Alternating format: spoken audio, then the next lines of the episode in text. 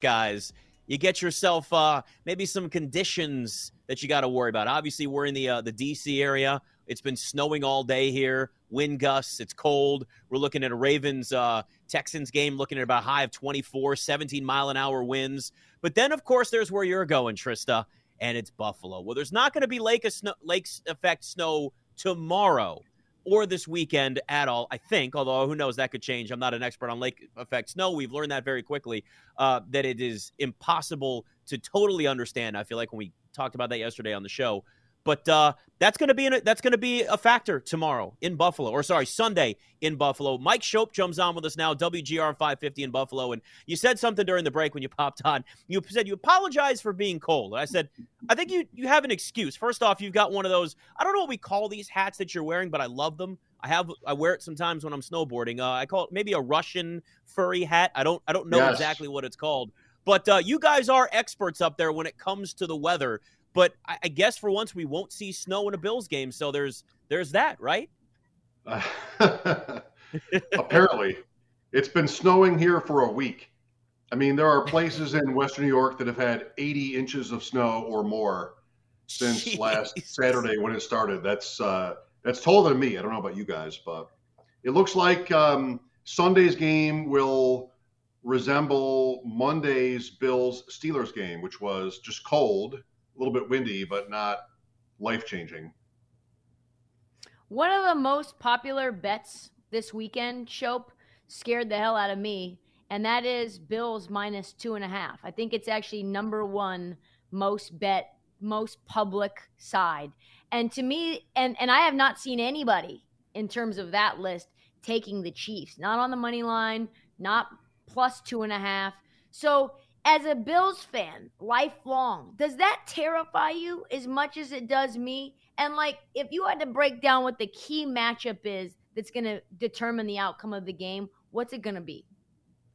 Yes. Well, we spoke earlier today, and it does sort of worry me that the Chiefs get this much respect after what most people talk about as a rough season. It's relative, but the Chiefs have not been able to score this year. But the Bills got through Miami, and the talking points during that week were Miami has 20 injuries and the Bills have three. And now it looks like the Bills have 10 injuries that are meaningful and the Chiefs have one.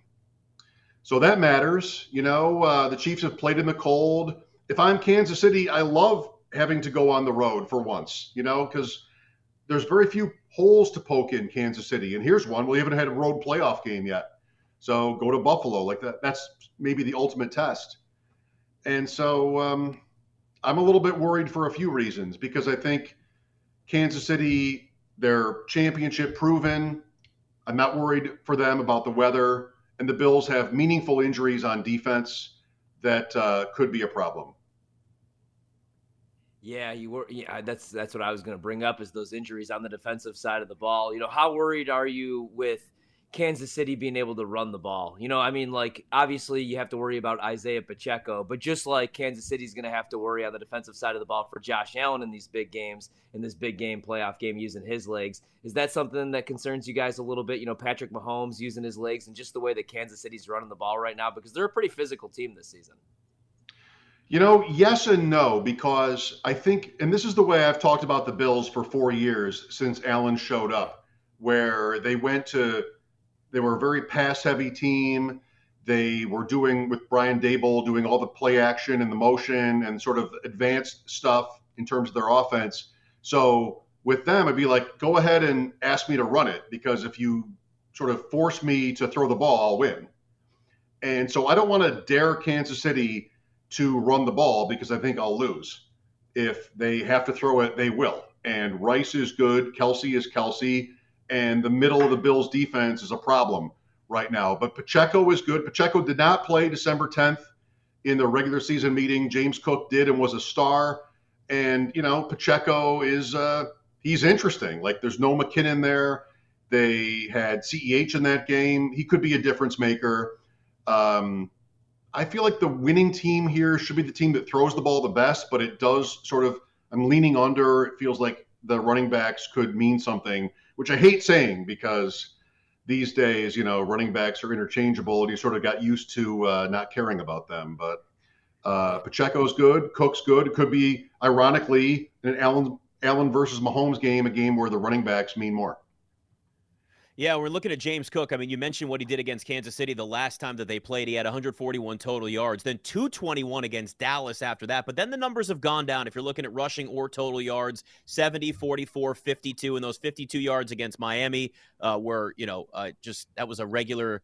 You're talking about regular season, obviously. Of course, he had the 79 rushing yards, 84 total yards against Pittsburgh. It just feels like with James Cook, it's it's been an up and down kind of hard to predict week by week in terms of how he's going to be used type of situation. You mentioned the running backs there. I'm looking at 62 and a half rushing yards as the prop for James Cook heading into this weekend. Do you like the over in that? Do you think he's going to get enough carries, enough touches to be able to go over that number? I do, and it's really the only Bills offense over I like, except for Shakir, unless you can find Shakir because the Bills have made no secret about leaning into him since Joe Brady took over. And they've won sort of the stereotype on Sean McDermott is more conservative. They changed offensive coordinators. They've gone more run heavy. They're the most run heavy team in the league since that change, and they've won almost every game. So why wouldn't McDermott think it's working? It's January in Buffalo. I mean, it doesn't have to be all Cook, but after him is very tenuous. Murray, Fournette's gone, Ty Johnson. I mean, really, there's no one else. And so there was a little bit of a pushback when Cook dropped a couple and fumbled once or twice. And why are you taking him out? It seems a little bit old school. They kept him in. I like the overs on Cook. If he breaks one, he's a little bit explosive. So if he breaks one, then you can get home pretty early. But I think volume wise, the game I bet against him recently was the game against the Chargers, where like the it was minus money for him to go over. I'm like, come on, like they'll probably just maybe they'll be way ahead and they'll put somebody else in. But uh, they were still they were down in that game, and he still had 20 rushes and however many targets. So I think Cook is pretty safe as these things go. So you talked about Khalil Shakir. His number is actually 31 and a half, minus 120 to the over. I feel like me and you both absolutely love that. Feels like that number is a little bit soft. I did want to get your thoughts, though, on Dawson Knox. So you tweeted this six postseason touchdown receptions for Dawson Knox. In, uh, in Bill's history, only Andre Reed has more. He is plus 475 to get into the end zone. What do you say? It's a good number. I mean, it's good price if you want uh, almost five to one on him to score. He scored six times. So as you uh, laid out, that's second most in Bill's history. Um, Shakir, I'm all in. Like Shakir has been their number one receiver in games. The story on Kansas City is your number one gets taken out by L'Jarius Sneed. So here's Shakir, who's been trending up. Davis is out. Diggs has a foot problem. Like, why couldn't Shakir make one play and get you there by the middle of the first quarter? I don't know. Is that is it too easy? I mean, um, I've been waiting for Shakir props to pop all week, and it didn't happen until today. But I'm in. Like, I think he is um, definitely trending the right way, and the tight ends are split. Cook doesn't really catch it. Then who are we talking about? So I mean, Deonte Harty is interesting too. If you get him at like 15, 16 yards, that's one play too, because his one play is usually above that. I like those fringe guys on the Bills, Trista. I mean, Diggs has been sort of B plus range this year, and he's got an injury too, and, and a bad matchup. So, um, okay. Sherfield is Mike, nine and a half as, as well. Sounds, oh yeah, Sherfield. Yeah, I like that one. Mike, we got yeah, about like two minutes left here.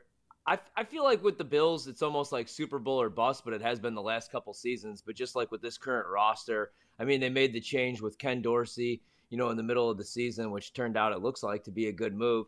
Do you think there's any chance that if they do lose to Kansas City, especially having this game at home, uh, losing to Mahomes again, that there's any chance that maybe Sean McDermott's gone next year, especially with some of these names that are available right now? I doubt it but holy cow, we're talking about that up here all the time. I mean, just like sort of yeah. the thing with McDermott is is there going to be a decision, something that people can latch onto that happens on Sunday? Why did you kick here? Why did you punt? Why did you pretend to go for it and then not? That kind of stuff. I've I've uh, you know taught everybody to hate, if if I may, yeah. up here. So um, I think he's probably the coach of the team next year. But if there's one of those moments on Sunday, we'll we'll talk about it next time. We'll we'll see. Yeah. Well, I think we know this. If Mike McCarthy's going to keep his job, I think uh, Sean McDermott deserves to keep his job too. I certainly would like him over uh, at least what he's been able to do in Buffalo versus what's gone on in Dallas. Mike Schopp, WGR 550 up in Buffalo. Really appreciate you jumping on with us, man. Love it. Anytime. Thanks. Thanks, Mike. Yeah, I feel like if the Bills' job became available, guys, isn't that one of the that's that's got to be even with some of the changes they have to make this offseason, it's probably one of the top jobs that's available at this point. And there's plenty of openings still in the NFL. Oh yeah. I like how you use Mike McCarthy there. That kind of reminded me of like Big Daddy. If OJ could get away with murder, then Sonny should have his kid. You know, if Mike McCarthy has work, Sean McDermott should definitely have a job. well, well, as you know, he's a highly successful football coach. So, so you know, listen, if he can lie to Jerry Jones, get the job, and then keep the job, and then continue to do what happens in the playoffs and keep his job, Mike McCarthy may have the best job in America. He just keeps on hanging on to it no matter what, and nothing ever changes. But yeah, I mean, the Bills, yeah. it's been the expectations have been Super Bowl for years. This feels like the best shot for them to get through Kansas City, though, given the fact that, you know, we got Patrick Mahomes on the road for the first time in his playoff career. All right, final hour coming up. It's BetMGM tonight. The winning trifecta is Ryan Horvat, Trista Crick, and Nick Ashew. All three will be right back on BetMGM tonight. Presented by BetMGM, live from BetQL.